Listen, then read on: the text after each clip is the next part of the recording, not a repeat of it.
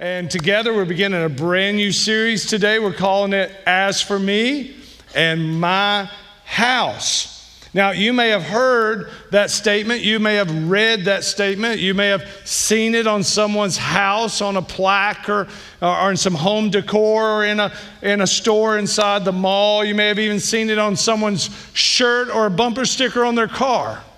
As for me and my house, we will serve the Lord. That comes from Joshua chapter 24, verse 15. And for the next few weeks, we're going to dive into that statement, but really, we're going to look at the whole sermon surrounding that statement as you go to Joshua chapter 24. When you go to Joshua 24, it is the last sermon that Joshua will preach to the Jewish people. For the uh, past 40 years, the Jewish people have been led by a guy named Moses. They came out of being uh, in slavery to the Egyptians for 400 years. And so now, for the past 40, as they come out of Egypt, Moses has led them through 40 years of wandering in the desert. Moses has now died. Moses is, or Joshua now is the leader, and they're right on the brink of entering into the land that God promised 40 years earlier when he, said, when he told them in Egypt, I'm taking you out and I'm taking you to a land of promise. And so now they're right on the brink. And when you come to Joshua 24, here's what's going on Joshua is looking out, there's probably around a million and a half to two million Jews at this point. They're standing out there in front of Joshua. Joshua is preaching his last sermon. They're about to go into this land, and he's calling them to a point of decision. And the reason he's calling them to a point of decision is, is they're about to go into the land God promised. But how many of you have lived long enough now to know that just because you're in a position that God wants, it doesn't mean life's going to be easy? Doesn't mean there's not going to be trouble or trials or opposition. And even though they're about to enter into the land God promised them, we're not in heaven yet, there's going to be struggles. They're going to have to take the land, and it's going to come with some battles. In fact, one of the greatest battles that Joshua knows they're going to face is an inward spiritual battle for themselves. You see, they're going to a land that in this land there are many gods that are worshiped, not necessarily the God of the Israels, not Jehovah. This land God has promised them is a land that has many other gods that are worshiping. Another piece that Joshua knows is that the land they're going into is also a land with traditions and values that are going to be in conflict with the traditions and the values of those who want to serve and follow God. And so Joshua brings the people to this point of decision because here's what you and I have to understand. Not everyone's going to follow God. Not everyone believes the same belief system you believe. Not everyone's going to hold the same values and traditions. And you, and only you can make this decision. No one can make this for you. Only you can decide what you and your family will believe and who you and your family will follow. And you need to make your decision before you go into the world and then get persuaded or influenced by all the other belief systems in the world. And so this is what's going on. They're right on the brink. They're about to go into this land. There's false gods and other traditions and values there than what they believe. And Joshua stands, and I want you to read the totality of chapter 15, not just that one little line that you read on a plaque in someone's house. Let's read Joshua 24, verse 15 together. Here's what the verse says. But, Joshua speaking, but if it doesn't please you to worship the Lord, Choose for yourselves today. Everybody shout today. Online campus, shout today. Choose for yourself today which you will worship. The gods your ancestors worshiped over there beyond the Euphrates River, or the gods of the Amorites in whose land you're now living. And then here's his personal declaration point. You ready? Joshua says, But as for me and my family, I can't speak for you. I don't know what choice you're going to make. But as for me and my family, we're going to serve the Lord. And there's this decision point, and he's saying to everyone there, I can't make this decision for you. No one else can make this decision for you. It's not going to be rosy, it's not going to be always easy, but a decision has to be made, and you do have to make a decision. And Joshua says, I just want you to know, as for me and my house, though, we're going to serve the Lord. You may say, Pastor, why is this so important? And why are we taking these next three or four weeks to look into this? Because I want to remind you that the first organization that God ever created and declared to be holy was not the church. The first organization that God created and declared to be holy was the home. The home is the first institution. And family, listen to me, moms and dads, grandmas and grandpas, you are the first pastors and preachers to your children about the goodness of God. And so here's what Joshua is doing. He's saying to the families, and not saying to a, a, group, he's saying to individual homes. This is a decision you've got to make as you go into a land that isn't always going to be friendly to God, not, only go, not always going to hold the same values and traditions that you believe in. And listen, listen, listen, when you jump into the New Testament, in like manner, there's not a one of us here in America or the 21, 22 countries a week that watch us online. In fact, I can say this honestly there's not one human being on this planet living in any nation that is, in, live, that is living in a Christian nation. And I know that's going to offend some of you, but you've got to get this false theology out of your mind. There's never been a Christian nation on this planet. There's only Christians living inside a nation, and hopefully we can influence it for the glory of God. But there is no nation that has ever been declared Christian. Even Israel did not accept fully the gospel of Christ and won't until Jesus comes back. You and I have got to understand there's always going to be opposition. And so, in like manner, you and I stand on the brink of living in our communities, in our subdivisions, and in our country, and, wherever you're watching out online. And here's what you and I need to understand we have to make a choice of who you and I and our families are going to worship. Because not everyone's going to agree with you, not everyone's going to believe what you believe, and there's going to be folks with op- opposing ideas and philosophies, and that's just the world we live in today. But in fact, it's been the world ever since the fall in the Garden of Eden. So this is really nothing new. Are y'all with me? If you're with me, shout, I'm listening. And here's what I want to remind you. Here's what I want to remind you. And why this series is so important is because for us who want to honor God, for us who want God to be the head of our house, God said this, Jesus said these words You are to be light in the darkness. And he gave a metaphor. We are to be like a city set up on top of a hill, letting our light shine so that the people living in darkness look up on the hill, see the house with the lights on, and you and I become a place where people want to run to and find shelter. This is why this is so important because the decisions you and I make with our homes it absolutely not only influences our children, our grandchildren, and successive generations, it influences the culture of the community around us. And we should live our lives in such a way that people run to us and say, What is different about your house? What is different about your marriage? What is different about your children? And we can say, if we are in faith, it's the Lord. And this is what Joshua is going to do. This is the, the first step in being a house that honors God that Joshua is going to establish. And we're going to look at the whole sermon over the next three weeks. And today we're going to take the first 13 verses. And in the first 13 verses, Joshua is telling the people of God to become a house of grace. Look with me on the screen and let's read these verses together. It was too many for your outline, so we're going to do it together. Ready? Joshua assembled all the tribes of Israel at Shechem. Everybody shout Shechem. Great study for you to do on your own sometime. This was a, a, special place where God had moved mightily in the life of Abraham and Jacob, and an altar was built there. Now it's a special place for Joshua, and he's there with the people of God. And he summoned Israel's elders, leaders, and judges and officers, and they presented themselves before God. Now, notice this Joshua said to all the people, this is what the Lord says. Joshua didn't say, hey, here's my idea, guys, or here's my philosophy. He says, this is what the Lord, the God of Israel, is saying. Now let's see what God said.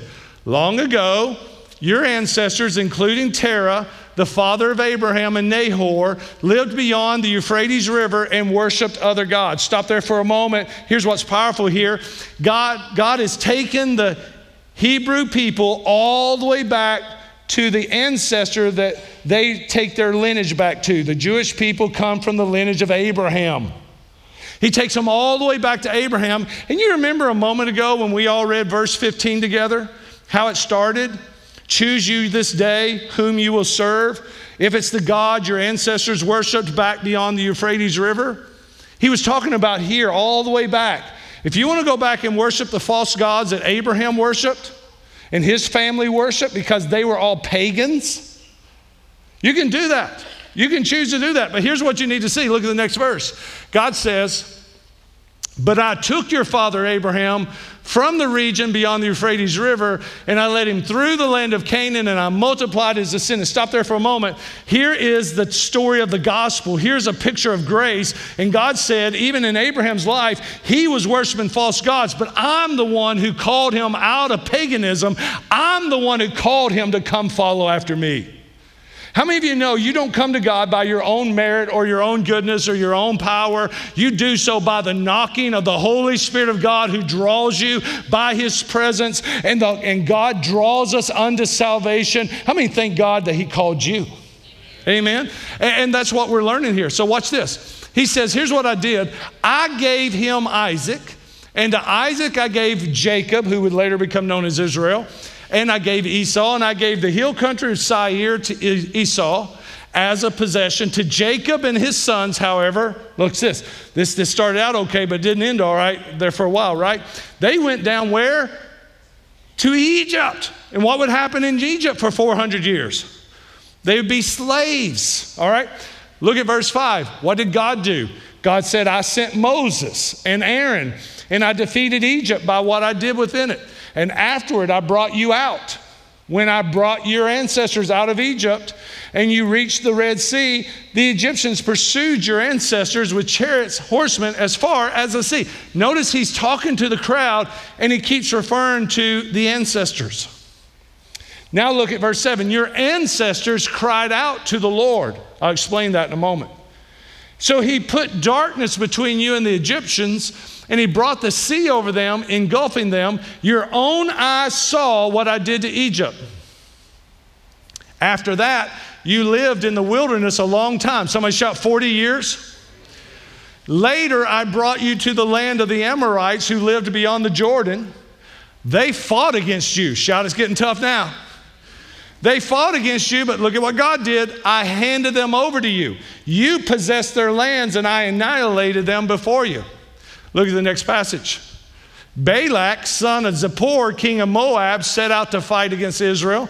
He sent for Balaam, a prophet, son of Beor, to curse you. But I would not listen to Balaam. How many know the story of Balaam and the donkey? How many know donkeys are smarter than we are sometimes? And he said, But I wouldn't listen to Balaam. Instead, he repeatedly blessed you, and I rescued you from him. You then crossed the Jordan and came to Jericho. Everybody know the story of Jericho? Walked around the walls seven times, the walls fall down, God's glorified. And Jericho's citizens, watch this, I love this piece. As well as the Amorites, Perizzites, Canaanites, Hittites, Girgashites, Hivites, and Jebusites, and every other site you can find, right? Fought against you, but I handed them over to you. I sent hornets ahead of you and they drove out the two Amorite kings from before you. It was not by your sword, it was not by your bow. And everyone with me out loud, online campus, you do it as well.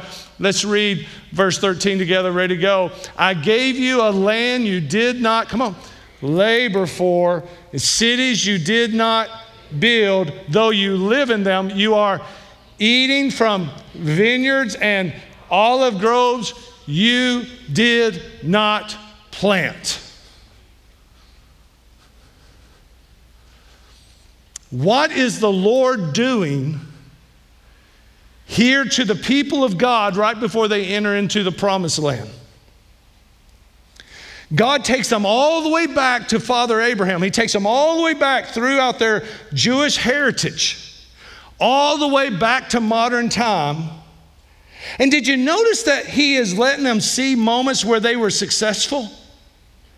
And other moments when they were being attacked and fighting battles and imprisoned and going against the wall, literally with a, a, sea on one side and an army on the other. Do you see how he's talking about them being guided and protected, and yet at the same time, the Amorites are attacking and the Izzites are attacking, and, and everywhere they go, there's an obstacle? But then at the very end, here they are standing on the brink of the, of the promised land. What is God doing here?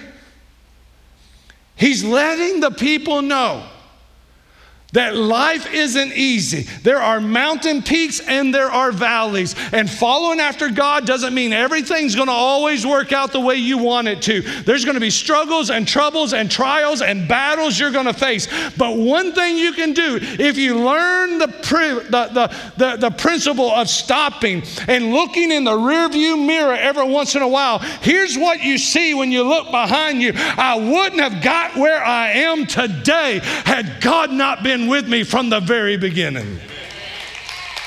Amen? How many know that the rearview mirror is sometimes the most blessed mirror in your life? Sometimes you and I have to stop and look behind us and realize it's not been an easy road. Lots of ups and downs, curves and mountains and valleys. But you know what? I can say this I wouldn't have got this far had God left me back there. He was there. Do you notice how many times He said, I fought for you? I sent hornets out for you. How many believe when the hornets came, somebody said, Why all these bees around here? And we don't know if it was real hornets or what it was, but you just think about it they realized they couldn't have gotten where they are had God not shown up. What are we learning here? What is he teaching? What is, why would God start out the sermon this way? Number one, write this down. Because if you and I are going to be a house of grace, we have to acknowledge the presence of God. We have to acknowledge the presence of God in our homes. In fact, you know, back a few months ago on, uh, I think it was Father's Day, I preached the Shema. Deuteronomy chapter 6, verses 1 through 4 and or 1 through 6 and, and we reached we read about where god says through moses you're to love the lord your god with all your heart talking to families and then you are to talk about the Lord when you rise up in the morning, when you eat your meals in the day, when you sit at the dinner table, when you walk down the road, and when you lie down at night. Uh, you're to talk about the Lord. Now, now, why would God say that? Why would God say, hey, families, I want you to love God and I want you to talk about God every day, just in different moments of your life? It's because what God is teaching us is, is that in our homes, talking about God should be normal. It should be normal for us to talk about the Lord. In fact, when we're talking about the Lord, what should we be talking about? Well, you take the first half of this sermon, and what we should, it teaches is we should be talking to our children, our spouses, or our parents. Because listen, some of you, your ki- some of you kids are the spiritual leaders of your house, influencing your parents and grandparents. Let's just be honest. And some of you need to be influencing your spouse, and, and others of you are parents who are influencing your children, or an aunt or an uncle, or a, a foster parent, or a grandparent. You need to be, or a single parent, you need to be influencing down. Let's just be real. That's, this is all our homes, right? This is where we're at. And here's the principle here's what we should be doing we should be telling them, we would not be where we are today had God not been with us. We, need, we should be looking behind us and seeing all those moments that God has shown up and helped guide us and lead us and protect us. And we need to make that common language in our houses. A house of grace is a house that acknowledges the presence of God. The reason I'm calling this sermon a house of grace is because we all do understand what grace means, right? Grace means God did for us what we couldn't do for ourselves. My uncle used to say this I wouldn't want to live one second on this planet if God withdrew his presence. The only thing withholding evil today is the hand of God. And the world's bad enough on its own. Come on, somebody. But you think Satan is being good to you today? No, he's not being good to you. You're being protected by the hand of God. Even through the struggles you've been through, you've gotten where you are today, not because the devil took it easy on you, but because a good God was watching over you and he put guards up and he's been protecting you and he's been putting people in your life. And you need to stop every once in a while and look around. If the Lord hadn't been for us, we wouldn't have made it. Greater is he that is in us than he that's in this world. We are more than conquerors through Christ who loved us and gave himself for us. And we need to stop sometimes, look in the rearview mirror, and tell our children and our spouses and our parents, look at what God has done unashamedly. When I was growing up in rural Kentucky, I grew up in a little non denominational full gospel church. And our church, uh, it was really small, one room building, no bathrooms, no running water. I mean, come on, y'all. It was, Man, we were out there, dude. And, and uh, uh, we used to sing the song when I was a kid growing up, look what the Lord has done. And I loved it when we sung that song. I actually played the bass uh, back in the day. And I, man, you could play some riffs when you got into that song because it was just one of them Pentecostal songs, man, that you got going. And about halfway through the song, everybody's singing and everybody's loud. The walls are vibrating with the, with the people singing out and everybody's cranking up the music. And, and before long, somebody started shouting. That happening here, some of y'all just You'd pass out and it wouldn't be from the Spirit, right? Be like, whoa, what's going on around here? And, and, and, before long, somebody would come out and listen, this literally happened a few times. Somebody start running around the building or dancing up and down the aisles. I know some of y'all ain't never seen nothing like that. And you may say, that's silly, that's crazy. Nobody should do something like that. Let me tell you about that group of people. Most of everyone in that church was extremely poor. They didn't have any of the world's goods. Most of them were very lowly educated. They didn't have a lot of opportunities in this world. Most of them had a world of trauma. They lived in constant pain and suffering and struggles. But when they got to come to church and we started singing, Look what the Lord has done, somebody in the back row go, Mm hmm. Yeah, it gets good right there now. I'm telling you. Look what the Lord has done. Mm-hmm. He healed my body, He saved my soul. I, I ain't going to sing the rest of it. Y'all leave. But anyway, those people would start to get emotional and worshiping. You know why?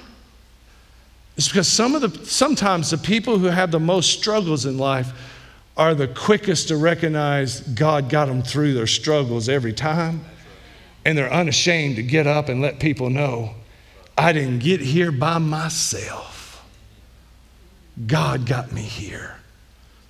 That's why I love those memories. You know what happens when we in our homes make it regular to talk about God got us through? There was a time when we couldn't pay our bills, God made a way. There was a time when struggle, we, we were battling things in our home, God made a way. There were times we made some mistakes as a family, God got us through it. There, there's thing, when we share what God has done in our lives with the next generation or with our families, you know what happens? Number two, write this down. It begins to build a foundation for faith in God. It begins to build a foundation for faith in God in the hearts of those who are listening. I mean, just think about this today. You and I have a copy of the Word of God. Where did this come from? It did not just appear out of heaven. God did not let a book just float down to the earth and somebody say, Look what I found. God sent us a book. Didn't happen that way. Here's how it happened oral teaching from one generation to the other about God. People who knew God and walked with God began to orally pass it on, and they taught the next generation and they taught one another the word of the Lord. Eventually, it started being written down. And then, when they started writing it down, at one point in our history, they collected the writings about God, collected it, and put it in one canon called the Bible. And this is how you and I got our Bible. God began through the oral teaching, and then it was written down and passed on. Think about Jesus when he called his disciples, he would sit them down around him in a circle, and a rabbi would sit and teach his disciples just like we do in a small group. Why do we have preachers in our churches today where we come and gather and listen to one man talk for 30 minutes about the Lord? Because there's something that happens in the hearts of those listening when they hear about Jesus, when they hear the ways of God, when they hear the work of the Holy Spirit, something comes alive inside of us and it starts building a foundation for faith. Romans 10 17 says, faith comes by hearing, and hearing by the word of God. And parents, can I share this? Grandparents, will you listen to me? According to scripture, you are the first preachers of God's word to your children and you're the primary preacher. This is one of the reasons why here in our church, uh, our kids department now writes a devotion and, and a small group study for you to do with your children every week because you are instrumental. And when our houses are houses of grace, we acknowledge the presence of God and we build the faith of God in one another. In fact, I read uh, this week of four preachers who were arguing about what the best translation of the Bible was. One of those preachers said it's got to be King James, King James Bible only. Some of you may come from that tradition, you may still hold to that tradition.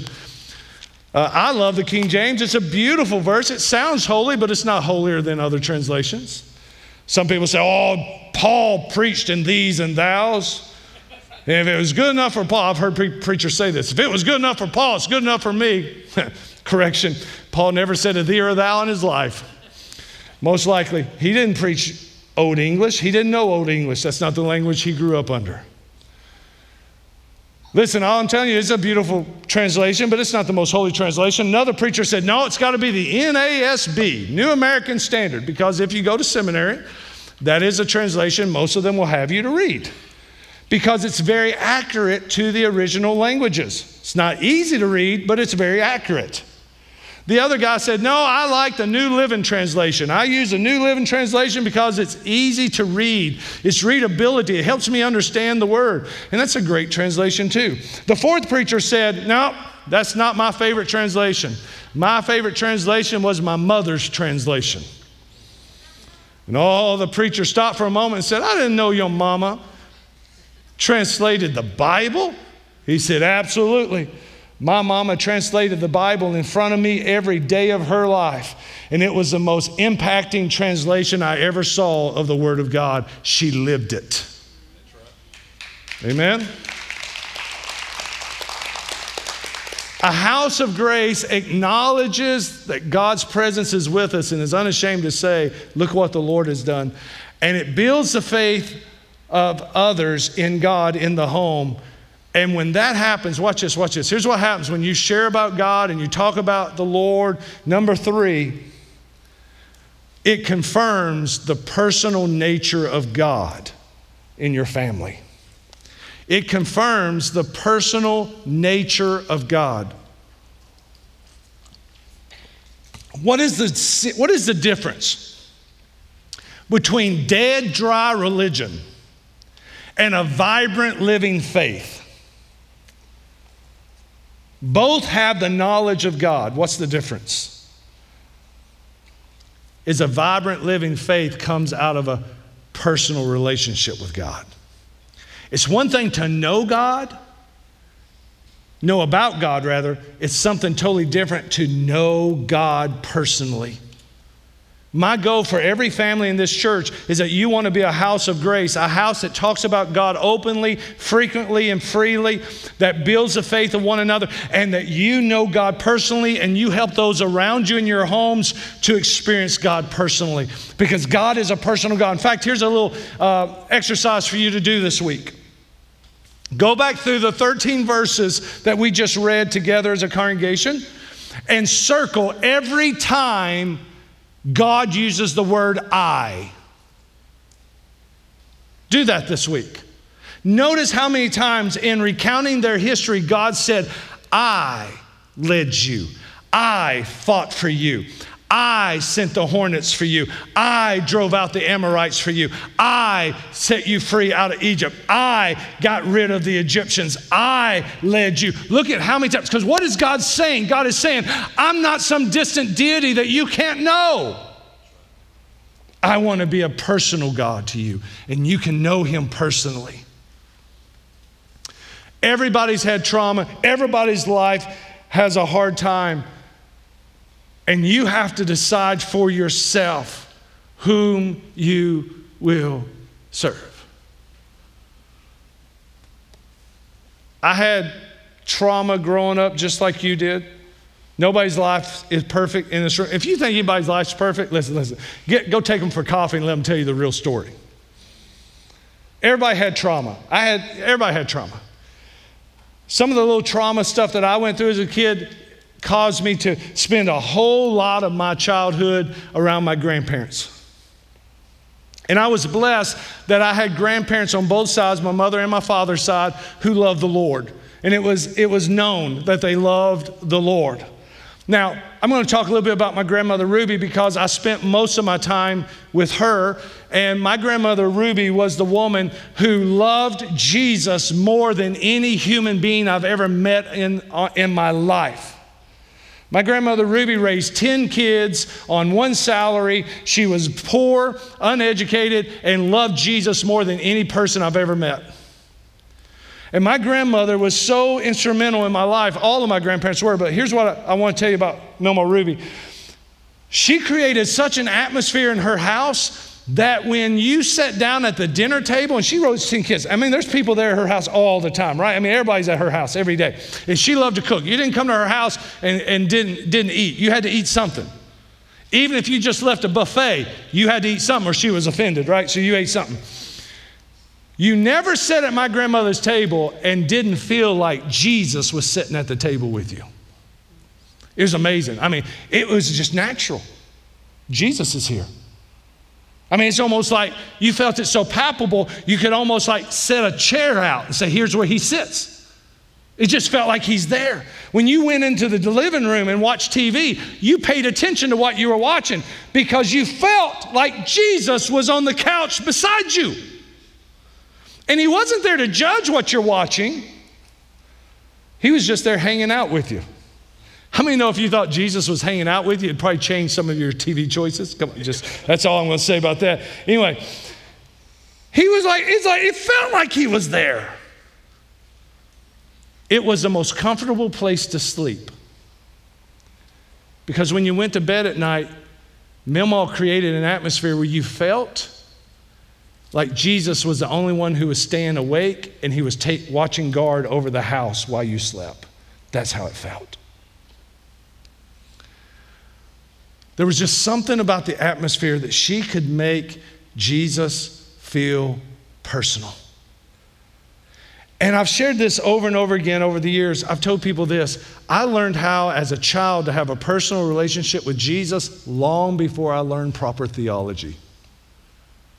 And I'm thankful that it happened that way.